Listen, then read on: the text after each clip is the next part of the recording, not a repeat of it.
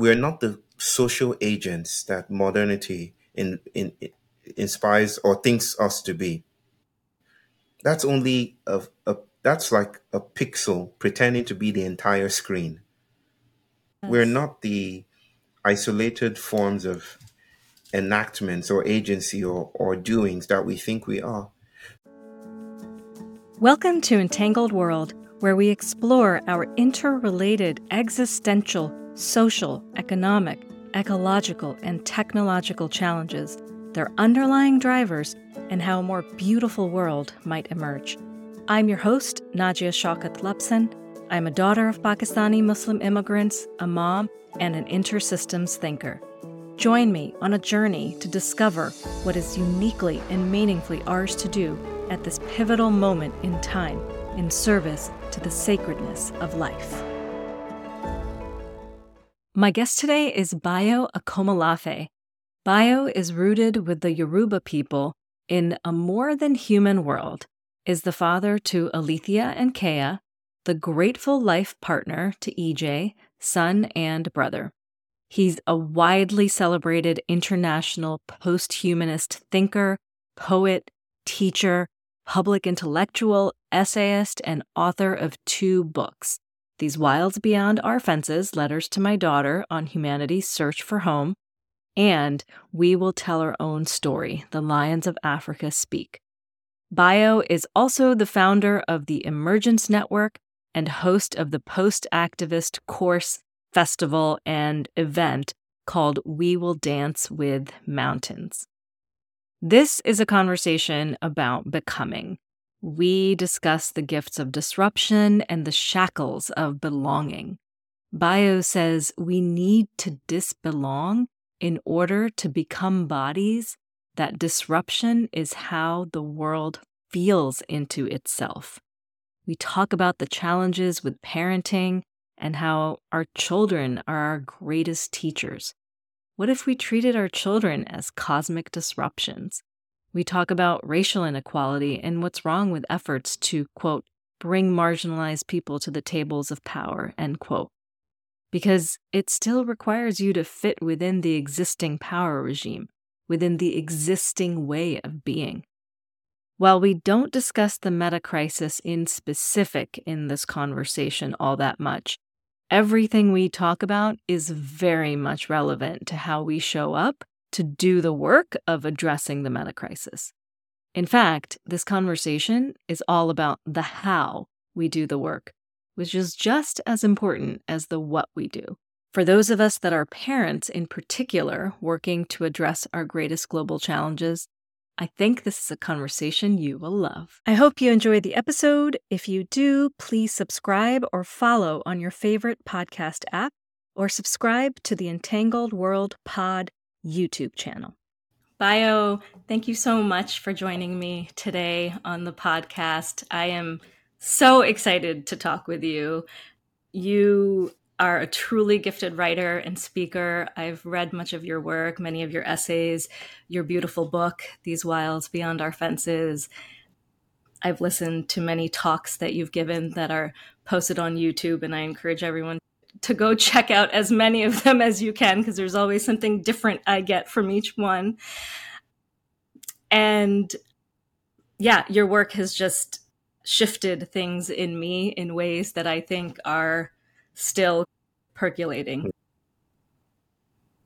I'm very grateful and I'm very excited to, to talk to you today.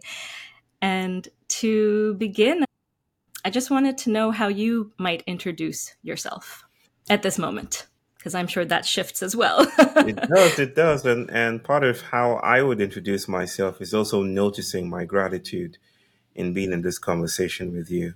It, it names are sometimes carceral, right? They trap us into the mythology of stable identities, but identity is diasporic, it's traveling, it's fluid. So I name my gratitude in as part of my name now, my gratitude in speaking with you. But you could hmm. call me Bayo Akomolafe, and I I think my deepest relationality is my relationship with my son and my daughter and my wife they anchor me to this world and to the communities yet unfolding that hold this supra conscious conceptualization of agency that I rudely call post activism. Mm-hmm. uh, and I feel more and more identified or named or appellated or summoned and surrounded by these bodies. And this is how I would like to introduce myself. I welcome that and I love that. Thank, Thank you. you. so much. Thank you. I was watching a talk that you gave. I don't remember which one it was, but you said something that really deeply hit home for me. Mm-hmm. And you said, My gift is my disruption. And it resonated so deeply with me because my entire life I've always felt like I was disrupting things. I was the one always causing my parents angst and questioning all of our traditional religious upbringings and why do we have to do things that way mm-hmm. and that mm-hmm. doesn't make sense and I think that carried over into the workplace with me where I was always the one saying oh, let's try something different. Mm. I don't mm. know. We've done that before. Let's do it this way. Mm. And yeah and but that orientation also has often left me feeling like i don't fit anywhere and so when you shared that it felt um, a bit like an awakening to lean in to that gift rather than away from it which is i think what many of us are taught to do is to go with the flow and mm. do what mm. everybody else is doing mm. and now now I'm a mother. I have a five year old who often shows up in the world a bit differently yeah. than his peers. Yeah. And at first, when I started to notice the ways he was different, it terrified me yeah. because I people can be mean and society can be cruel to those who are different. And and then I started to notice and started to pay really close attention to him and try to notice the things he was noticing, try to get down to his angle of the things he wanted to see. He he used to we used to go on all these walks in the neighborhood, long walks when he was little, and mm. he would always want me to pick him up so he could see uh, at a higher angle what the house looked like and he wanted to go on the side and see what it looked like on the side and the other side and then go to the other side of the street so he could try to get a glimpse of what it looked like from behind. And so you'd see me walking with him just constantly trying to hoist him up in in different positions. But anyways the reason i'm sharing that is that i know you also have a son. Yeah who I believe is five years old six, as well. Six now. Six now. He turned six okay. A couple of yeah. Ago. Yeah. Oh, okay. Happy birthday to Kyah. and I know you've talked about him being autistic. Yeah. And I think I would just love to hear your perspective first, just even how you think about that, both in terms of the gift and the challenges that it presents. And then just even on a practical level, like how you show up as a father trying to support your son mm. in this world that isn't always very appreciative of his gift or accommodative of the challenges. Thank you for sharing that, sister. And boy, do I know in my bones that let me put it this way belonging is sometimes oversold as this destination we all are either in the process of arriving at or have already arrived at. Mm. So, from the luxurious views of settlement, we look out upon everything that hasn't settled everything that hasn't that doesn't fit in as either the fugitive or the vagabond or the insane, right? Yeah. So the treatment, the intervention here is the hand of hospitality, where hospitality is an inclusive, a deployment of inclusivity, of the technology of inclusivity. Dust you up, shape you up, give you a name, render you legible.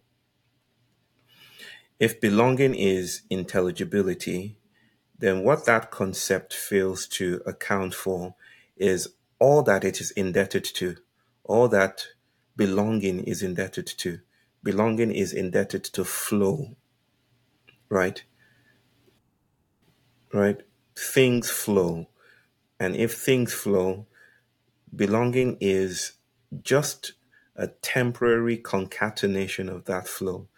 Belonging to be fully itself needs to scatter into the wilds, needs to travel away from home. Sometimes it's only when we're away from home that we know home for the first time, right? If we arrive so with such great finality, belonging as a project of utopia, then it becomes troubling. It becomes an invitation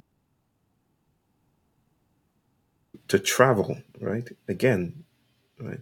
When the dust settles, then you're only kicking up more dust in the right. So, so I, I guess where I'm going with that is is to acknowledge the gift of disruption.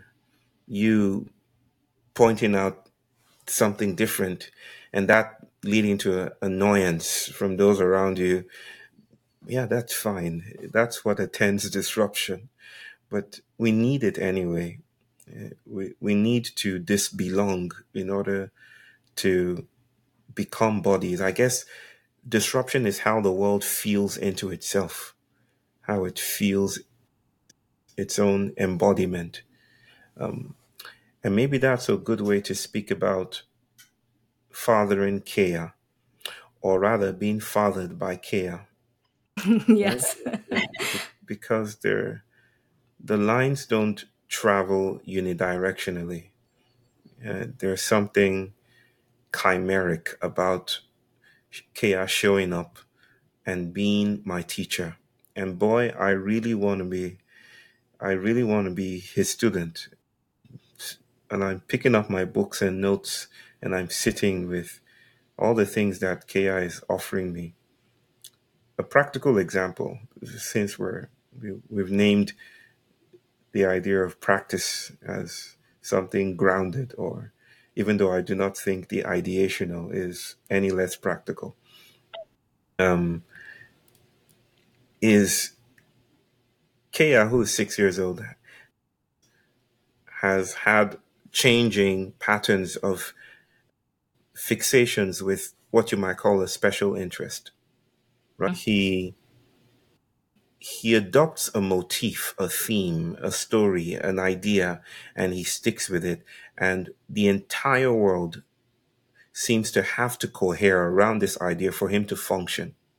So at one time it was Christmas, and every morning he would wake up and say Merry Christmas. He was saying this in April, in May, unironically insisting that it was Christmas.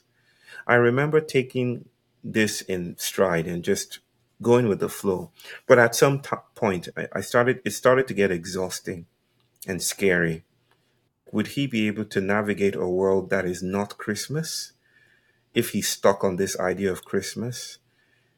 And somehow that fear crept up into moments when I would chide and seek to control and gentrify him. I would literally say to him, It isn't Christmas, right? It isn't. Christmas is December 25th. This is an agreement. Everyone knows that this is Christmas. And then he would say, But it is Christmas. It is Christmas. It is Christmas. I remember a friend of mine, a brother of mine, saying to me, I think what you're doing is you're gentrifying him. You are dragging him into your own practice of the world as linear, time as already there you're not noticing this autistic perception that sees time as not still and simple, but a practice that uh, where chaos lives is in the ecotones of a worlding practice where the world is still being made, right? It's still being made. There's nothing simple about tying your shoes. The neurotypical consciousness driven mind might insist that there's nothing to it. You just bend down and tie your shoes. But through, through autistic perception, he has to travel through the Milky Way. The Milky Way is involved. There are principalities and powers involved in that seemingly simple practice. He has to travel through forests and galaxies and microbial realms and bacterial systems in order to tie the shoe. There's nothing simplistic about it. Recently, he woke up, his scenes, his moved from Christmas, and his special interest is now Halloween in India. so, so he woke up two days ago and he was bemoaning the fact that it was morning. He was just, he wouldn't get out of bed. I'm here in Maine. I was in Minnesota a while ago and in LA before that. But my wife puts me on the phone and I'm with this in a video call and he's there. He doesn't want to move. He's immobilized by the shocking surprise of daylight. He's shocked by it and like it's day and he wants it to be night and he's crying that he's lost night. Something creeps up again and I find myself wanting to explain to him that this is reality, brother. Like, this is it. There's, you, can't stay in bed and uh, day follows night and night follows day. That's the way it is. That's it. That's it. Just get out of bed and do something. Do something else, son. And then I catch myself in the middle of that. And I notice that, again, there's nothing simple about the fact that Day follows night and night follows day. Nothing simple about that. He lives in a different way. This is autistic perception. Normopathy is what Professor Erin Manning will call the neurotypical, right? It's the performance of consciousness as elimination from the welter of experience, right? Uh, experience exceeds consciousness. Experience exceeds awareness. Autism is just how we mark the unnamed God and the unnameable and unspeakable God, the subterranean cosmology that undergirds our claims to dominance and finality, right? We can dwell with mm. consciousness, but consciousness is a grid, is a framework, and it cuts so much out. But my son is, he lives where they still are stitching time. He knows the factory, the global south factory, where time is still being manufactured. And he has to navigate that. So there's nothing simple about this. He lives in the noise of things.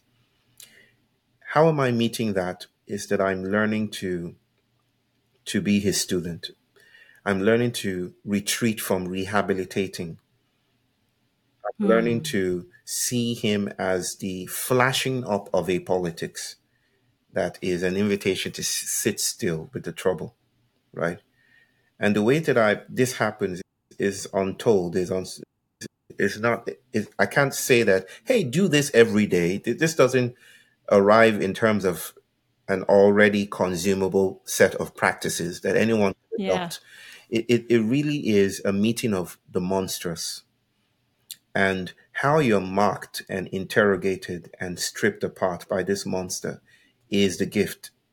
And how that shows up, not in individual lives, but I speak in terms of territories, but how that shows up is, is still yet to come. So I'm, I'm sitting in the heat and intensity of, of my autistic child. And just to say very quickly that it's not his autism. This autism has no face it has an intensity. It enlists bodies, right? He's proximate to this intensity, just as I am, and we all are to some degree. So that in a sense, we are enlisted in the performance of this alterity, this subaltern reality or materiality. One way to go about this is to stamp it out, is to put a band aid on it, is to use corrective measures, see cognitive behavioral therapy. This is not to demonize that, but we can close it up. We can attempt to close it up. We can stop him from flapping his hands. We can invite him to mask and to portray himself as belonging.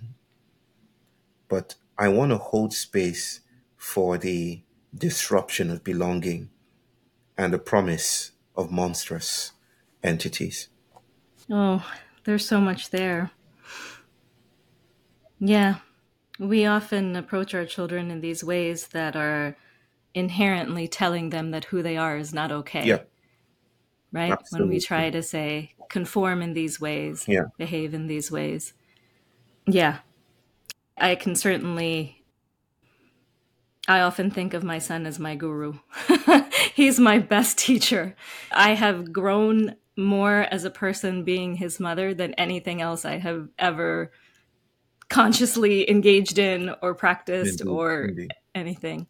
I know that you are also unschooling your children, and I wanted to dig into that a little bit and just understand why you made that decision and just how are you even managing it? Here's the trick.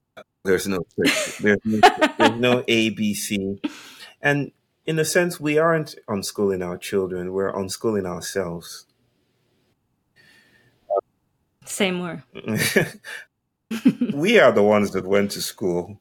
We are the ones that participated in a civilizing ethic that sees disciplines as pure and removed and categorical, that sees the the uh, convening of the citizen as modernity's greatest treasure and pro- and project, that sees progress and growth and development as the only ag- algorithm for creating sociality.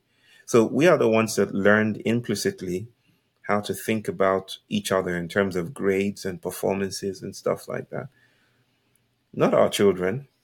my daughter is my daughter often thinks that everyone is open in the ways that she is. She she doesn't know how to she doesn't know how to receive instructions. Let me put it that way. right? Like it, it, wa- it Mm, was such a thing growing up in the world that I grew up in to receive instruction. I'm not demonizing instruction either. We do need it. And it's part of, I think, a parenting process. But there's something about receiving instruction that made the re- the recipient. It was this passive place where instruction was just dumped. She doesn't know how to do that. She's constantly negotiating and navigate navigating and introducing things into the mix that make me ponder what is my parenting f- for? I cannot control you, I don't. I'm just kidding. But he, my, my daughter especially, calls into question this burden of inheritance that all the child is to do is just to inherit the legacies of the previous and she's constantly departing right so in in that sense we are we're being on school we're meeting our children in in various ways and this is not a a statement of purity or founda- or any fundamentalism here. I do not think of what people might call unschooling or self-directed education as a thing apart. Like here is schooling as a stable set of practices impervious to that which we shall now call unschooling, which is also stable, other, exquisite, and removed from the previous pathological one that we called schooling. I don't think of the world that way as old new. Things are a lot more messier, messier than that. So, for instance, uh, Alethea wants to explore traditional schools, not so traditional. She's doing some online classrooms now. What we have just tried to do is say, if we need to have a conversation about you departing from this structure, you don't need to graduate. You don't need to stick with the integrity of this structure. See yourself as a fugitive. You can go in and out. If you need to depart from this, let's have a conversation about it, but explore. Go ahead and explore. And we've often Mm. found ourselves on the other side of things saying, go to class today. And then we turn to each other. That's my wife and I and say, I thought we were going to do this. This is supposed to be unschooling, right? But this is, but we're, things are messy and, and never straightforward in a world that is entangled and entangling. So this is some of our practices where we feel that it's our vocation to treat children as cosmic disruptions and and to situate ourselves there alongside them to accompany this disruption instead of putting the disruption in the family way, right? So if cracks often become canyons, flattened out, rendered instrumental, if even disruption can become instrumental to the familiar, then we need a different kind of accountability, an accountability that is seeking and non fundamental, that is still finding ways of becoming embodied. This is such a difficult thing to navigate in today's society that doesn't accommodate disruption. Even on a very practical level of I have to get my work done and I can't play with you right now. and there's always a constant negotiation of that. And I'm lucky in some ways we we have a 100% outdoor Waldorf school that my son goes to. And it's probably the closest thing to unschooling in our area as a sort of place to send him. Um, and it's, I hear what you're saying about, you write about this so much about how we need to let disruption into our lives. We need to let it change us and take us. And yet, we're still so stuck in a system that doesn't allow for that. That's you got to get your work done, you got to do this, you got to produce, you got to make money to somehow support your family. Yeah. And it's just yeah, I think this is just something that I'm constantly trying to navigate because I think I'm also very cognizant of the ways that I don't want him to get sucked into the old ways of thinking and the old paradigms yeah. of thinking. Yeah. But then when I examine that closer, it's another way of my exerting my control over him too, right? And so it's a very slippery concept to yeah. me. I'm constantly wrestling with it in my brain. I don't think you would ever, we will ever find our place in a, it, uh, we'll ever find ourselves in a control-less environment, right? You know, just think about the irony of trying to create an environment without control. Let's control the circumstances in such a way that there is no control. Someone somewhere is doing that. That's it. It's it's that it's that we are not there. This is why I often say that that when we frame the world as or transitions as a space between stories, right? And this is a phrase that has become cultural, countercultural. Like when people say, "Hey, we are in a space between stories," right? The old yeah, time between worlds. Yes, a time between worlds. It's a very poetic way to speak about transitions. The old is receding and the new is coming. There's something risky about speaking that way because it upholds a very an- andros- androcentric or anthropocentric um, presumption that the world can be cleanly demarcated along the lines of the old and new and that somehow we have access to this betweenness of things where we can with our wonderful magisterial gifts say hey this is the new coming and that is the old it reinforces our separation from the world that we can yes. adopt, we can stand on a perch and literally see the world flowing by. But I want to think of change as something monstrous, as something a lot. This is what Gilbert Simondon will call transductive operations, right? French philosopher, inspired Deleuze, inspired many of the thinkers that we deeply respect, but he was considered fringe until the 2000s and 2020 when his seminal work on the pre-individual was translated into English, but I digress. He would speak about transductive operations. And this is a different way of thinking about change that notices how the old needs to be part of the new in order for the new to be itself right? There isn't some pure departure. Let's get rid of control. Like you will find it performatively sticky to get rid of anything. Think about the black communities in America and their quests for recognition, right? And then think about the analysis by the great Saidiya Hartman, noticing what she calls hypervisibility that somehow in our quest for visibility, we became invisible, even to those who cherish our visibility. How? You, might say, How? Explain this. It's there is this theatrical, almost performative, and performative in sense of the theatrical or histrionics in the United States, where I'm at now that kind of coddles this inclusivity idea.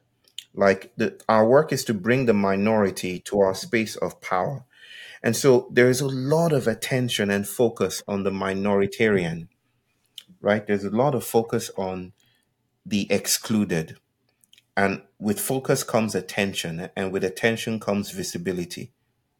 But there's something about bodies and their transgressions, bodies continually traveling and doing other things that is not noticed through that prism, that is not appreciated when we see only through the lens of inclusivity, because inclusivity is rehabilitational, is rehabilitative. It wants to rehabilitate, to dust you up and make you legible. So, in a sense, by noticing you, I have failed to notice you. Do you, do you understand that? Mm. I, by by fixating on you, I do not notice you. I have adopted you. I have eliminated your tentacular bodies, your long body, in order for you to fit within my regimes of visuality. So, in a sense, because it's still based on separation, because it's still based on separation, and it has to fit within that Procrustean bed, that grid work that might be amenable to state algorithms right? In order for you mm. to get seen by our legislative wins and victories, then you need a name, then you need an ID, then you need all these rituals. You need to be adopted and you need to be co opted. And to be co opted and to be adopted is to fit in, and to belong can be very dangerous. But, that's the idea of how things could summarily disappoint our ways of speaking about them and the invitation to do other things with that. Yeah, I've been thinking about this idea of separation a lot as I've come to understand the what many call the the meta crisis. Mm. There are many of us right now trying to make sense of the meta crisis or the interrelated existential global risks of our time, whether it's climate change, biodiversity collapse, ocean acidification, AI risk, nuclear war, add them to the bucket, right? And there's been, they've, it's the space of people working in this space. It's been called many things the sense making space, liminal web, game B. And a large focus of the work has been centered on this question of how can we become more wise? Mm. Right? Dan- Daniel Schmachtenberger says, we have the power of gods, but lack the wisdom to steward that power. And I'm curious what you think about this. And is wisdom even something that we can cultivate, like ahead of shit hitting the fan? Is wisdom something we can cultivate? I think so. I think of wisdom as C, errancy, E R A N C Y, errancy. When things spill away from their containment, right? This is how I think of wisdom as the road refusing cartography. The, the road says, I'm not going to be an instrument to you finding out how to get from A to B. I'm going to spoil the plot and move to the swamp. Or the road just bends its back and refuses continuity. And we know this in Africa. We have lots of potholes, right? so our roads have lessons embedded in them. I think potholes are wisdom is the pothole, and the pothole is wisdom. I think the crack is wisdom. Wisdom is what happens to us when we've come to the end of everything we know. Wisdom is a, a way of the world saying we don't know. And countability isn't always accountability. Just because it counts doesn't mean it's accountability. Just because we can name it, just because we can hold it accountability isn't always, measure it, there you write go, it down. Isn't yeah. always accountability. I should write that down. I've never said that before. Um, I like that. I'm writing it down too. accountability isn't always. Hold on, folks, if you're listening, isn't always accountability. So cultivating wisdom seems to me to be the work of picking seeds at the cracks. Like the place where the world flashes up, where the prosthetics that have supported the thesis of modernity belch out new spirits and stuff. The, the way that we often relate to these moments of failure of some kind is to try to imprison it, to throw it in the asylum, to pathologize it, to reduce it, right? yeah. to heal, we would often say. And I'm speaking with a, noticing that there are many ways that people come to the subject of healing. But yeah, the cracks proliferate and give birth to new kinds of realities and new possibilities. And that's wisdom. Wisdom is a disability. Wisdom is Mm. crippling in how it shows up. It's a crack. It's God smiting the thigh of Jacob and saying, You have a new name because we've wrestled. And I think the thing to do is to convene an attempt to sit with these cracks, these openings, as wisdom, as invitation, is probably to dance and sing and cook around it, to convene a classroom around the cracks, around disability.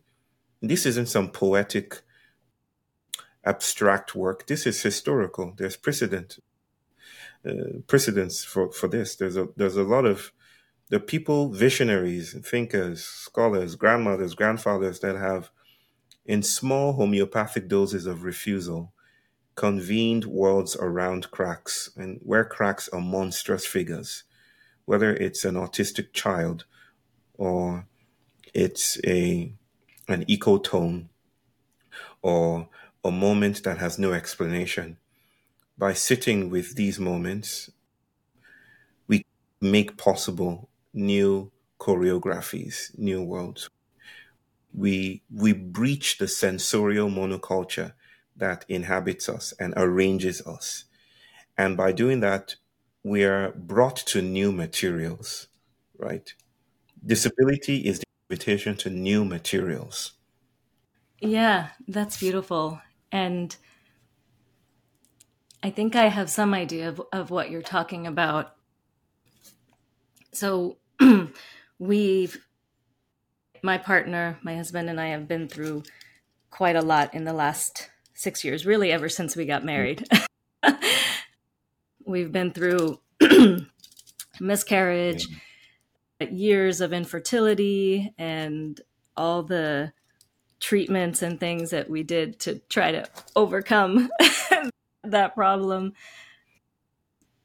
A very challenging pregnancy for mm. me. A birth where I almost didn't make it through, and my son was also at risk. My son being then born with a cleft lip and a cleft palate, which was a crack, a disruption, a surprise, not mm. something that we prepared mm. for and requiring two surgeries before he was one, and then getting diagnosed with an eye condition that also required a third surgery, and then being hospitalized four times before the pandemic even hit for various respiratory illnesses. And at the same time, my mother having a stroke and being in and out of the rehab center and the hospital and then getting a cancer diagnosis and passing away two days later my grandmother passing away three months later like it has just been a series of one after the other. And, and you can still hear it in my voice still carrying some of it with me. But it has changed me. It has changed us in ways that I could never have engineered. I could never have gone on some retreat and done some growth work and come out the person that I am and still evolving into. And so I think about this question a lot, right? Like, for those that don't have to, that maybe haven't been thrown so many challenges how do they how does that shift happen in in people whose maybe lives are much more comfortable than that? Is it i like how and i guess it goes back to this question of who do we need to become as a people in order to start moving towards a direction of a more flourishing future? And what is our role to play in that because so much of what we're doing so much of many of us that are working in spaces of social impact are trying to engineer it right like we're trying to do the policies and do the changes and come up with the vision and then go try to make the thing happen and start eco communities and do and and and I'm not like all these things are beautiful i'm not i'm not downplaying any yeah. of these things, but I'm exploring this, yeah, this idea of how do we become who we need to become? And is that something you can intentionally engage in, or is that, excuse me, something that just happens because of what life you? Thank you, sister, for sharing. That must have been hard to do and even harder to live through. Yeah and we are co participating in this frothing explosion that is the world in ways that means and suggests that your suffering is my suffering. It's, we may have met for the first time here, but we're connected through this expanse in a conversation that is molecular and spiritual and ongoing. And we're in this together. And that helps me notice something. I, I heard this from a sister, Alixa Garcia, a couple of weeks back while in LA. And I heard it through my brother, Resmaa Menakem, right, who told me this that Alixa said that the caterpillar does its best to resist the butterfly. I wonder if it's eating and gobbling things up is an attempt to, to stave off the prospect of becoming like, oh, I'm supposed to Mm. melt into this goop and become something else. Oh no, I'm gonna, I'm gonna, I'm gonna add to my weight so that I can, I could keep from. But that becomes part of the ritual of dissipation, right? It feeds that. So that in a sense, you, one might say that what we are becoming cannot be fully known, C- cannot ride on the backs of awareness. I know in many of our, the business of transitions and social change and people doing precious work, we stabilize awareness as the thing to return to. We, we speak about bringing things to awareness. Let's bring Mm, things to mhm. awareness. Uh, where, but the thing is, awareness is a subtraction from experience. Experience is not reducible to awareness or consciousness. The world exceeds that. The world exceeds the things that we can engineer and manufacture. So that the world only shows up partially, can only be discerned partially. We do not know, and that upholds or supports the thesis that, or, you know, it, it adds and nourishes this conversation we're having today that I, uh, I put under the banner of post activism, in which everything we think we're doing to bring about new realities might actually be the crisis. Our response to the trouble might be the crisis. However well intentioned we feel we are, right? You can be greatly oppositional to certain things, values, concepts, practices. You can hate it with your gut and still be part of how it materializes, right? You can be anti this and anti that and anti this and still be part of an assemblage that exceeds consciousness, it exceeds awareness. So, I, to the question of what are we becoming? What do we need to become? Ironically, I'm attracted to the illegibility of that, the non Mm. legibility of that, the partiality, the non intelligibility of what we're becoming is what attracts me actually. I'm hesitant to name this is what it means to be this or that, or this is where we will be in the by the year 2050. Because I don't know, if it were fully articulable, we might just be reproducing what we already know in the hopes that we've left what we already know, right? Yeah. that is in a way to come around to the experiences you have. That is why crip uh, cripistemologies or crip ontologies or this perspective from disability is deeply is at the heart of what I do and what I think about. It's it's that there's something about crip imaginations that shock thought into producing differently. And there's something about crip practices, if you will, or surrounding crip ontologies. And by crip, crippled and ontologies, the way that we think about nature and the world and transitions and humans and agency and identity and all of that. There's there is in fact this gravitational pull to surrender in some sense to the wormhole, to the black hole. And and all our conversations about what happens on the other side feel subservient to principality, this primordial being, this becoming that is the world, right? I guess for me, I don't want to fully name it because in naming it, I render it. I, there's something violent about naming it.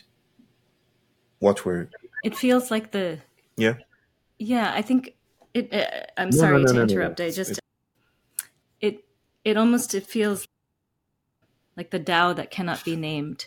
It's like if you name it, you're reducing it to something that can be named and put into language, which is not what life is. It's just reactive then. It's reproducing what it already knows. If you can say, these are my people, and this is not a pathologized saying, these are my people, my people beforehand, but, but if you know your people in that way, you might be part of an apartheid structure and you might be upholding that apartheid structure in if if it's already known even prior to the encounter there's something fugitively gener- generative and generous about a universe that is constantly mixing edges, that is constantly spilling through things, right? That means our people are always yet to come. We, if you know them beforehand, there's something violent and extractive about that kind of feeds and nourishes the paradigm that you're trying to escape, right? I look across the room and say, these are my people and those are not my people because of features that appear to senses, to my senses of visuality, the way I see the world and the way I approach these concepts, these images, then I might be stuck. And that is why the poet who is deaf blind, Jonathan, JLC is his name, that's why he says to people that I pity the sighted. I pity the sighted. I pity those who can't see. Because the conversation about racialization becomes takes on a different texture when you're blind. Uh, yeah. How do yeah. you know your people? See, it, it it it seems then that even victory becomes ableist. Disability shocks us into re-examining the positions that we've adopted and the traps that we've become part of.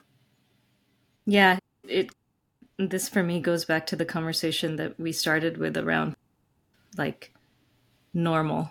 What is mm, normal? Mm. And if your child is not on a normal trajectory and they're not normally developing according to what someone his, his or her age should be able to do by this age, something is wrong, something that you need to fix as a parent you need to do something about this. Right? Exactly. Fix, put them in a family way quickly. Yes. Developmental milestones and all of that. Sister, I'm with you. I'm right. with you the whole step of the way. Yeah. I love what we, you were talking about post activism, and I love I love what you wrote in an article that you called What I Mean by Post Activism.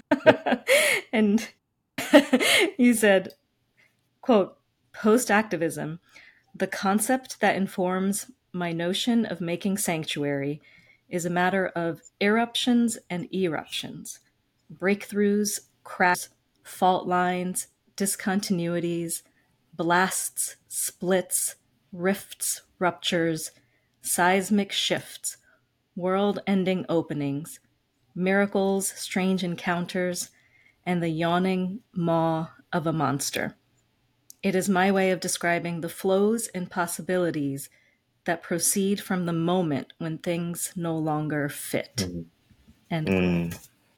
I've been thinking about this idea a lot in the context of how one might, and I'm not going to say solution because I don't believe that there are sort of solutions, but how one might respond to the meta crisis or the sort of place that we find ourselves in. And I suppose it goes back to much of what we've been talking about. But there's this question that just keeps coming back, which is what do we do? What do we do?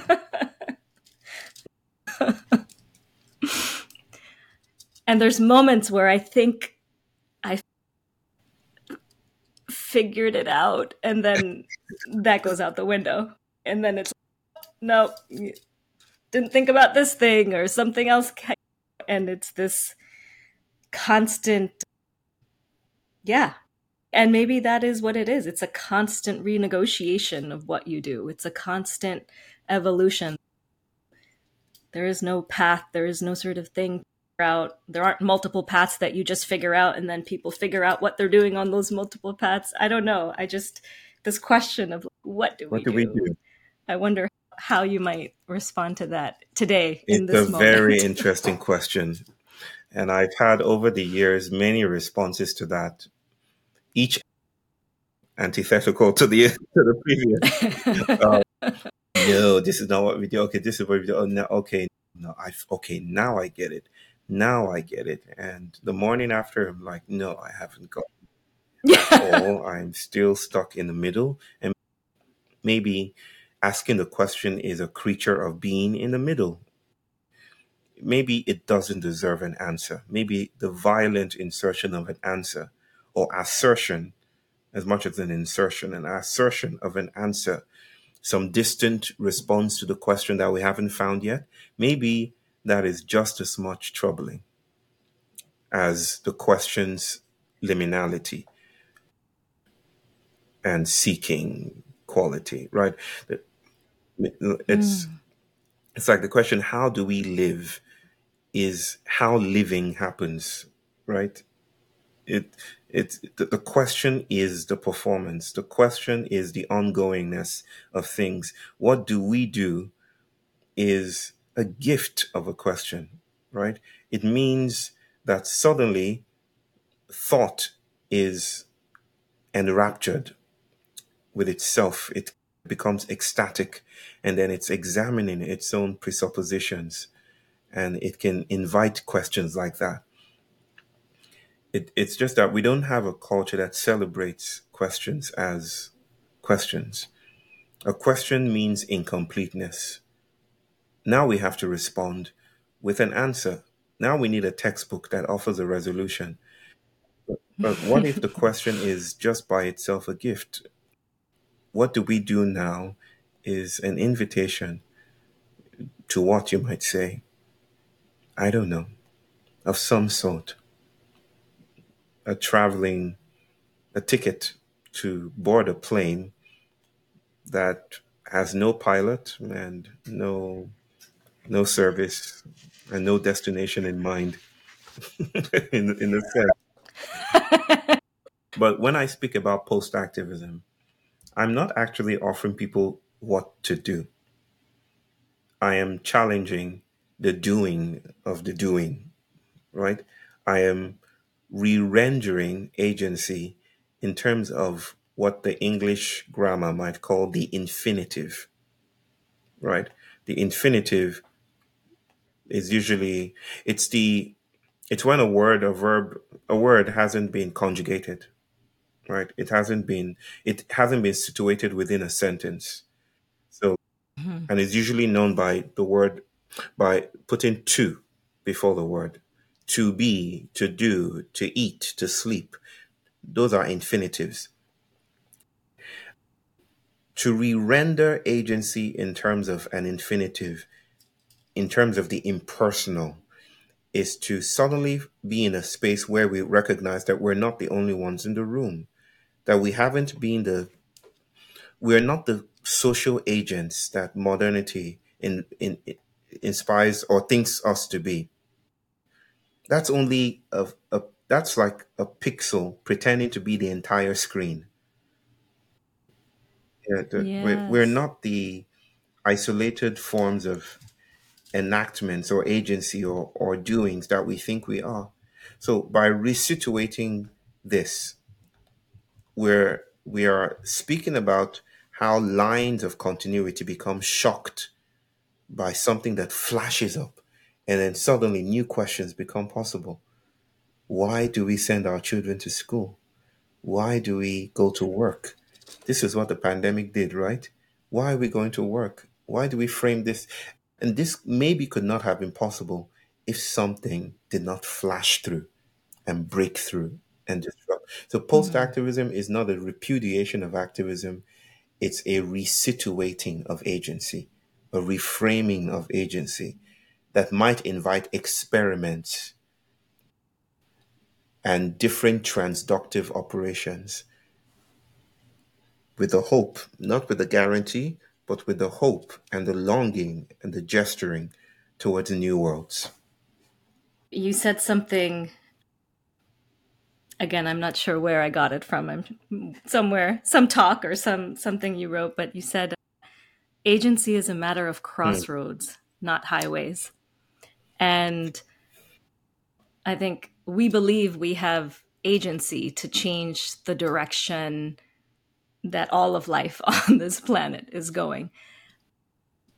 Those of us who are working to create positive change in whatever ways see almost there's this sense of oh this responsibility. Like we humans are the ones destroying mm-hmm. the world so it's up to us to save it. Mm-hmm. and and i've been thinking about like how that's just not nope. true.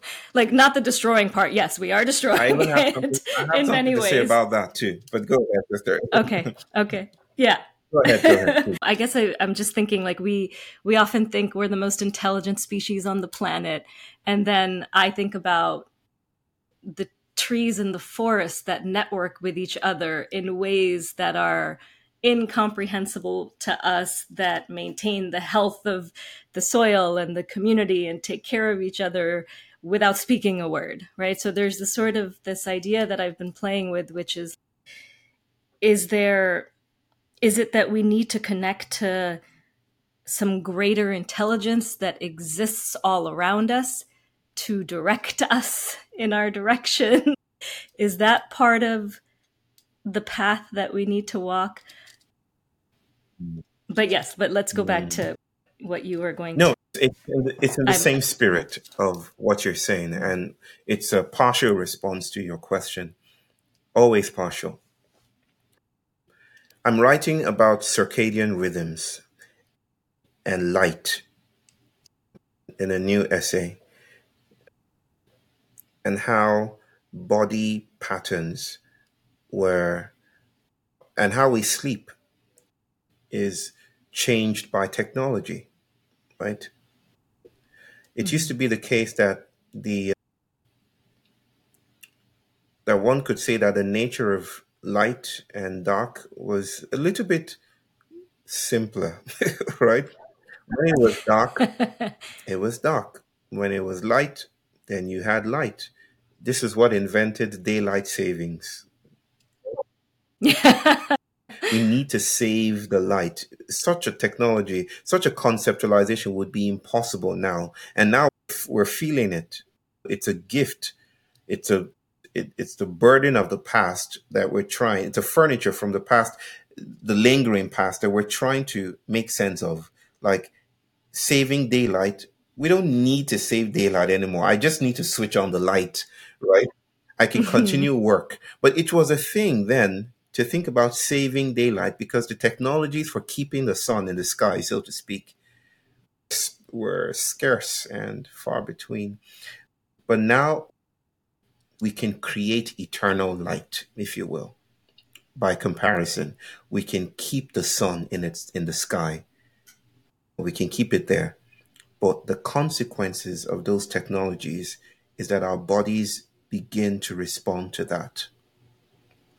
Right? Our bodies start to to act differently. Our rhythms change. And then things become a little bit more murky, murkier, right? And maybe this is my way of noticing how bodies and their technologies are entangled and entangling, right? Which brings me to a roundabout consideration of reanalysis or reanalysis of this story that we hear all the time that humans, as if humans are a thing apart are destroying the world. Mm. Right? Humans have never been, we've never been separate from our technologies around us, from microbial secretions, from ancient longings that are still inhabiting the thick now, from possession, from the agency of texture and color and light and sound and tangential things that you might think, yeah, this isn't really part of how we act. where we act comes from within. You're either a bad person or a good person. Agency is here, but agency isn't here. Agency is between, right? We are not individuals, we are individuations, right? And we don't inhabit stable ontologies. We are called by ontogenesis, what Simondon will call ontogenesis. The world is constantly being created. So that to say that humans are destroying the world is to speak from the side of one's mouth. There, there's something that is compelling about it, but there's also something quite risky about stating that. Yes. Right? It doesn't notice the contributions of the world around us. Not, I- I'm not saying that everyone is to blame. That's how people might hear this. I'm just trying to say it would be a mistake to remove the human as a thing apart from the world in order to point fingers at that human while failing to notice that removing the human is what gave birth to the crisis in the first place. Yeah. Yeah. you get? Yeah. It's funny. It's I, I understand this concept and yet it still comes up in Yeah. my language. And it's so it's still in It's there in my brain. This idea that like humans are the ones causing Yeah, all the problems in the world. It's still like It's deep. human. It, it's Yeah. it's what I tell people about a consideration of slave history, and there are many slave histories. A consideration of the transatlantic slave trade would not be complete, and I don't know that I'm reaching for completion here, but in my from my where I sit, it would not be robust enough if it did not take into consideration the role that sugar played this post-humanist entity played in this whole saga, right? If we return to humans acting upon other humans, then we're already late. Yes. Yeah, I think you get that. So I don't need to say more about that. Yeah, it reminds me what you're talking about reminds me a lot of what I've been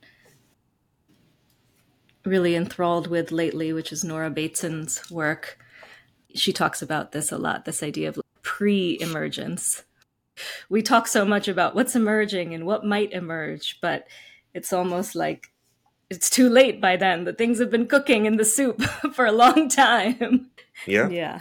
Nora is a dear sister, Uh, luminous, dominating. I say darkly because I don't want to treat the light as if it's some precious thing. She's a powerful invitation and a constellation of new thought. Yes, happy to that she's my sister. Something else that I've been thinking about a lot that I wanted to touch on with you is language. I think in many ways, language can be a deeply limiting way to understand the world and, and communicate, and especially the English language that is very good at separating and labeling things, for example, but that doesn't often have a lot of words to describe relationships between things.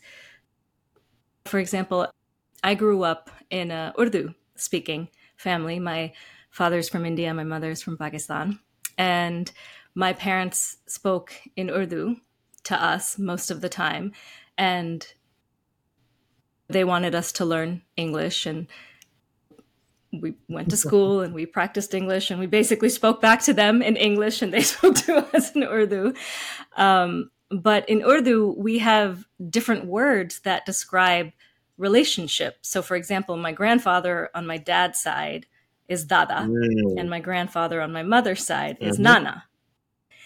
And and I understand that there are many indigenous languages that also have more words to describe the relationship between people, between things. And so the question I've been wrestling with is that the reality is, is that at this moment in time, English is the dominant global Indeed. language. And so I wonder, like, how can we move towards a more interconnected worldview, if that's even the right word, towards a more thriving planet for all life if our language is constantly separating us and everything around us and disregarding relationship in the ways that we literally talk to each mm. other? I think language is part of the uh, language, of, of course, this needs to be said, I think. A language isn't a human thing. You might say, oh, I don't get that. Humans speak languages. And yet, to reduce speakability to humans is to lose sight of all the ways that our ecologies shape that phenomenon. Think about the ways that the infusion of social media is literally changing expressibility today. Yeah. Right? How we express ourselves is becoming coterminous with the technologies around us, right? Emojis and LOLs and all of that, so that I, maybe you might have seen a meme that might have been inscrutable to you a decade ago. But today, a new meme just crops up on your Twitter feed, and you immediately know what is being said by that, yeah. even though you've yeah. never seen that before you're co-participating in something that exceeds the ways that we think about language as a human product. It's post-humanist, it's animist, right? If we think about language as animist and ecological, if we think about sayability, expressibility, intelligibility as partially composed, humans are enlisted in it, but not quite the the warp and the woof of it, then it is possible to articulate with great hesitation and humility a direction or to tell a story rather let me help myself a little bit it's possible to tell a story that resituates transitions and new worlds and new possibilities not as a function of language, but as entangled with the emergence of new ways of expression, right? I'm trying to say if language is ecological, new ecologies would need new kinds of expression, new languages, new modes of speaking. So when you ask, what can we, you didn't say, what can we do? You, you, if we are trapped by this dominant language, then what's there for us to do? Considering this incarceration, how do we even begin to move mm. beyond this captivity? And I will come back again to the gift of disability, right? In 1960, in the 1960s, a French visionary called Fernand Deligny. Have you heard about him? No. Started a project. Fernand Deligny was part of a movement that saw fascism as expressed in the efforts of the psychiatric hospital to rehabilitate autistic children and schizophrenics, right? It was impossible wow. for them to see them as apart because the Nazi regime in France, the Vichy regime, was in some sense reportedly killing people by taking them to the asylum. Just taking people that did not fit its vision mm. of the stable citizen and dumping them in the asylum and People died of hunger there, malnourishment. Thousands, tens of thousands of people died during this time. Autistic children were incarcerated in the asylum, especially those that didn't speak. So people started to say, along with Jean Henri, that the hospital is ill, which is a profound thing to say. The hospital itself hmm. is ill What then? So Deligny took, like the Pied Piper that he was, I think you wouldn't mind me calling him a Pied Piper. He took children to a, a rocky region in the south of France called Cevennes. And there, in that place, parents, psycho, uh, psychologists, people brought their non speaking children, non-verbal child, autistic children to Deligny. And they lived in an experiment called an attempt. He refused to think of it as utopian, right? Even though aspects of utopia would creep in. But the, the attempt was to see if they could do without language. Was permitted to speak in a camp. The children were not rehabilitated, educated, reformed, nothing. They were merely accompanied. This was the intention. Let's accompany these children. Let's follow them and trace their paths and do that and go wherever they want to go.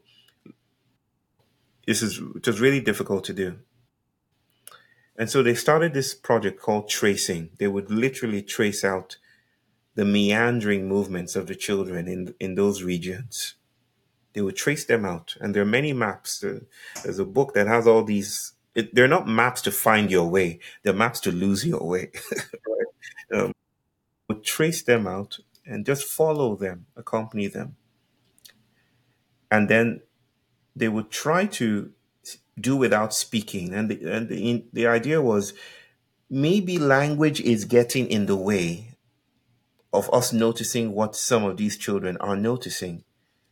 Not to romanticize them as saviors or heroes, right? But but maybe there's something about disability that breaks the sensorial trap of language. Maybe there, there's something felt and urgent and immediate that is accessible in the non speaking child.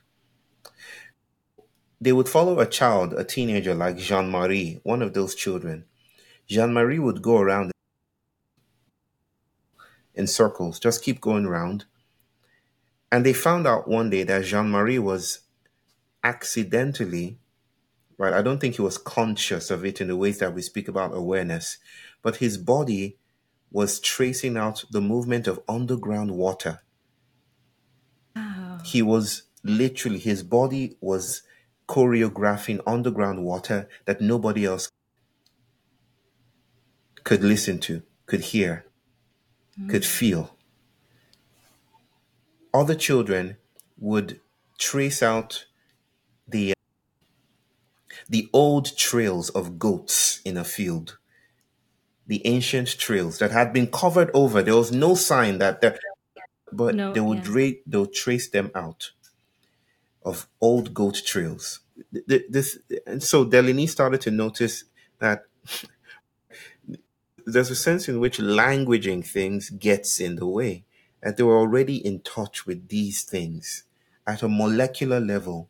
They were tracing these things out. So there was something phenomenological and post-humanist and animist and powerful about seeing language not as this representational thing. It doesn't language doesn't represent the world. Language is speciated within the world as an aspect of worlding, but it is not some grid framework through which we must translate all our experiences and then it arrives in this. And that is what I want to offer here to in response to your question. Language is wilting and constantly morphing, right? We might speak about the domineering quality of English, but there is a sense in which English is animist not maybe in its concepts or in the ways that it arranges verbs and subjects and objects, but it is animist not in content but in form. Every language is an animist vocation. It is constantly wilting and changing at the edges. Think about those moments of encounter when the English people came to Nigeria, the present day Nigeria, for instance. They left with pidgin English, creolized forms of their mm. language, those spaces of encounter took aspects of English and created new Englishes. There isn't one English, for instance. There's pidgin English. There's there are different forms of this tongue and expressibility. Languages and how you might even say something about how we develop accents is a form of ecology, a placemaking ritual. Language has never been a new grid form or grid framework through hmm. which we must translate everything. The question isn't really how do we find new languages? It's probably how do we get around language? How do we stay with those moments when things are unsaid or unsayable as a form of of meeting the new, the potentially new and the exquisite, as Deligny found out in the 60s? That's a beautiful story. Thank you for sharing that. My pleasure. Yeah. Yeah, it's it's what's in between, the spaces in between. The between. spaces in between that are not how we speak about instead of you know something anthropocentric it's the transductive flows is a flow Yeah. Oh, I wish we had so much more time. I I could talk to you for so many more hours. But I know we are coming to the end of our time. So I suppose the last question would just be who would you want to platform or who would you recommend to come onto the podcast? Mm. oh there are many people that come to mind now the many folk that i would highly recommend at this point i think you want to It can be more than one. Okay. Two. okay uh, why did i assume that it has to be just the one you want to speak with Craig Slee, who is this English brother. He's confined to his chair, and he's a great philosopher, and I think a powerful speaker to these times. I would also recommend Kay Williams, and I will send you their emails Kay Williams, Craig Slee, Cole James, Austin Smith. Beautiful folk. Amazing. Yes, I love it. Sophie Strand. You might know Sophie Strand already.